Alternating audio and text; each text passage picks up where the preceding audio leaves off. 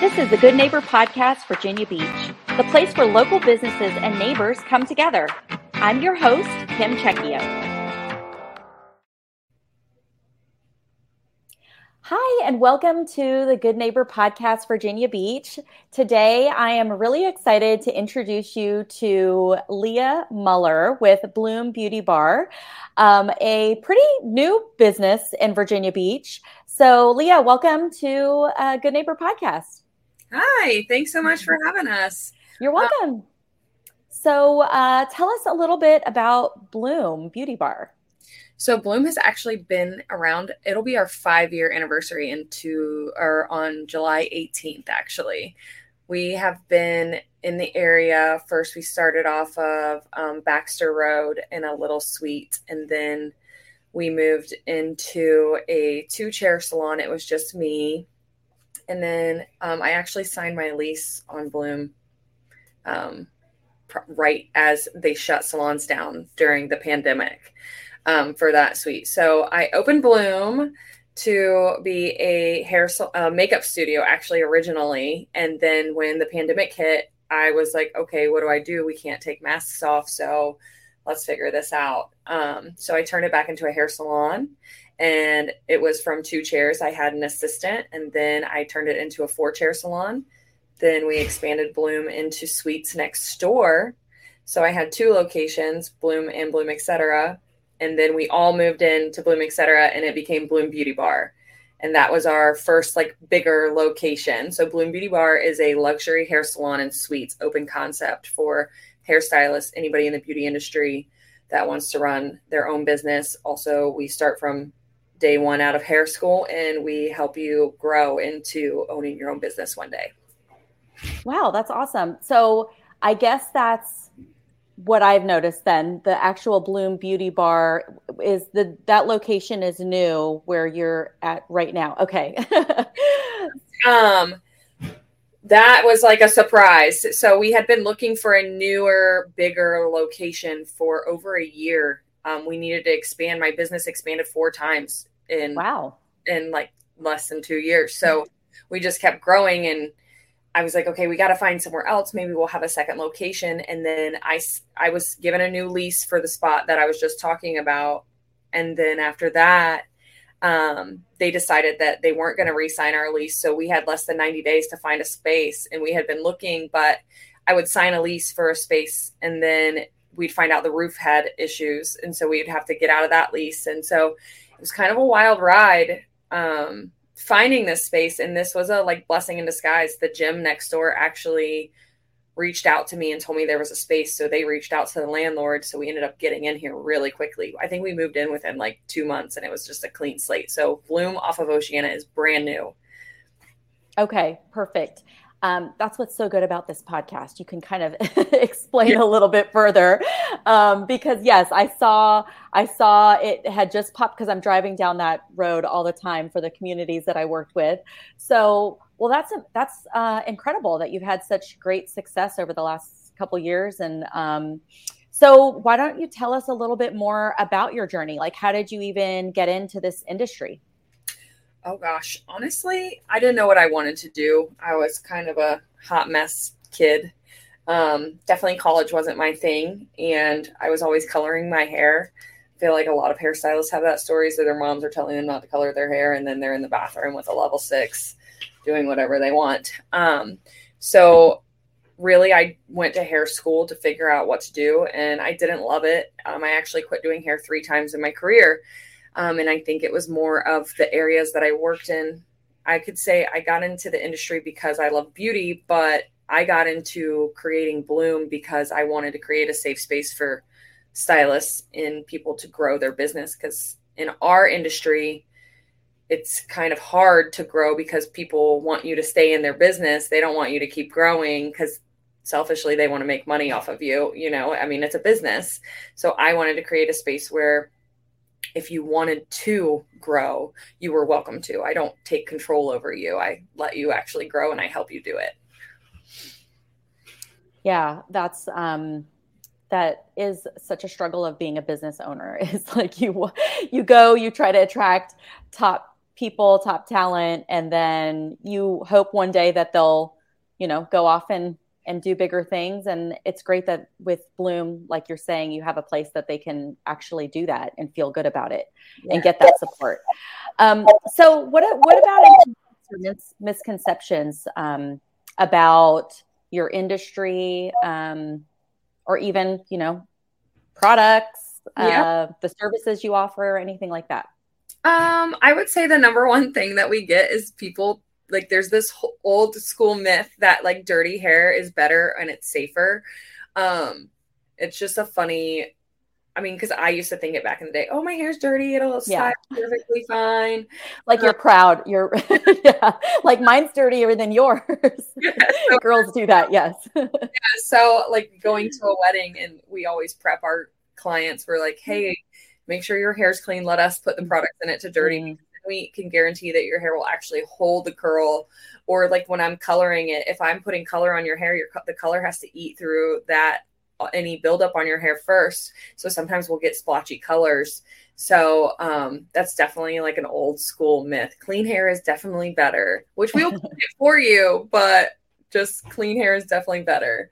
Right. Yeah like there's so many products out. Like when i do my hair i spray like a dry conditioner yeah. after get that texture, but it's not dirty. it's exactly. but it's that feeling of dirty. So so yeah, with with all the different products out today, you can have clean hair and still have that dirty texture. Yes. Um, so I'm sure you're working a lot um, with the stylist there and growing this new expanded business. Um, not new business, but expanded business. So, yeah. what are you doing when you're not working? What do you do for fun? Um, I gym. I go to the gym. I hang out with my family. Um, definitely a beach girl. Ocean breeze. My son. I have a. My daughter will be 18 in July. My son will, is seven. So it's kind of different like levels of what they like to do. So ocean breeze and beach, and then my parents have a lake house, so we try. I try to go there every weekend that I can. But my husband's military, so sometimes we can't. mm-hmm. Nice water all the way around. Yes, ocean breeze, water. ocean or lake. Um, so, can you share with the listeners uh, one hardship or life challenge that you were kind of faced with that you rose above and it helped to get you where you are today, whether per- personally, professionally? I would say the signing the lease during a pandemic um, was super at literally as I was signing it, my husband got a message through his phone. He was like, "Do not sign that," and I was like, "Why? I already." I'm like signing it right now, and he's like, "Salons aren't allowed to do hair anymore," and that was really scary. Um, and I just worked my butt off to like try to make it work because I had had a salon a long time ago that I just wasn't ready for. So I feel like my failures helped me succeed in the future, and then this last moment we were we we were going to expand and then I got that kind of taken away from me. Like they decided last minute they were going to go a different way with who they were going to put in this. I had just put almost thirty thousand dollars into that space, and then she told me she wasn't going to re-sign the lease. So um, she had a different opportunity come available, and so I had a team of ten, and I had to find how to get us out of there within less than ninety days and open a new salon altogether. And there was nothing um, either it was really expensive or there were roof leaks or there were um, the like the space that we're in now had a um, it was a clean slate. There was nothing in there. So we had to build it out but i needed us to be able to work out. Some of my girls are booth renters. They run their own businesses. So it was a really scary time a time of uncertainty and I was like super worried that I wasn't gonna. I thought I like lost my business. I was like, oh my gosh, Bloom is over. Like I have nowhere to put these girls. And wonderfully, there is a barber shop a couple doors down from us called The Cutting Trim. His name is Demonte. I reached out to him and I asked him how he would feel about 10 girls coming in and renting his space from him. And it was a blessing. Oh gosh, it was amazing. He let us just come in and we're a bunch of girls. We're loud, we're obnoxious, and it was just him in there. He's amazing, barber for LA. Um, he let us lease this space from him and work with him for two months. We would just invaded his home and that helped us work through the build out of our salon, and then our salon is now open and it's beautiful. And we miss our Demonte though. We're like, come just move in with us. yeah. That was uh pretty hard because one mm-hmm. of my mm-hmm. girls ended up leaving. She actually ended up coming back because it's a scary time. You have no idea, like, are we going to open a salon? Are we, you know, mm-hmm. work to pay their bills? But we made it through, and it we are crushing it. The girls are crushing it. It's pretty awesome. Wow, that's I'm I'm so glad that worked out for you. Um, I I meet, recently met with somebody that opened a salon after the pandemic, but there were issues with their space, and their story is not as um, ha- doesn't have as ha- happy ending as yours. They lost a lot of money. They there wasn't another you know supportive business owner that could help them out like um, you were helped out. So that's, that's really pretty amazing. Finding I reached out. I like I didn't want to like in my heart. I didn't. I was like, oh, am I really going to reach out to all these other businesses and just be like, hey, we have nowhere to go. But I I had to. I had a mm-hmm. whole team. It was just me, cool. But it, I had a whole team of girls I needed to be there for. So I I begged, I pleaded, I asked every salon owner that I ever knew. It is kind of hard in our industry. A lot of people try to see competition between each other, but I yeah.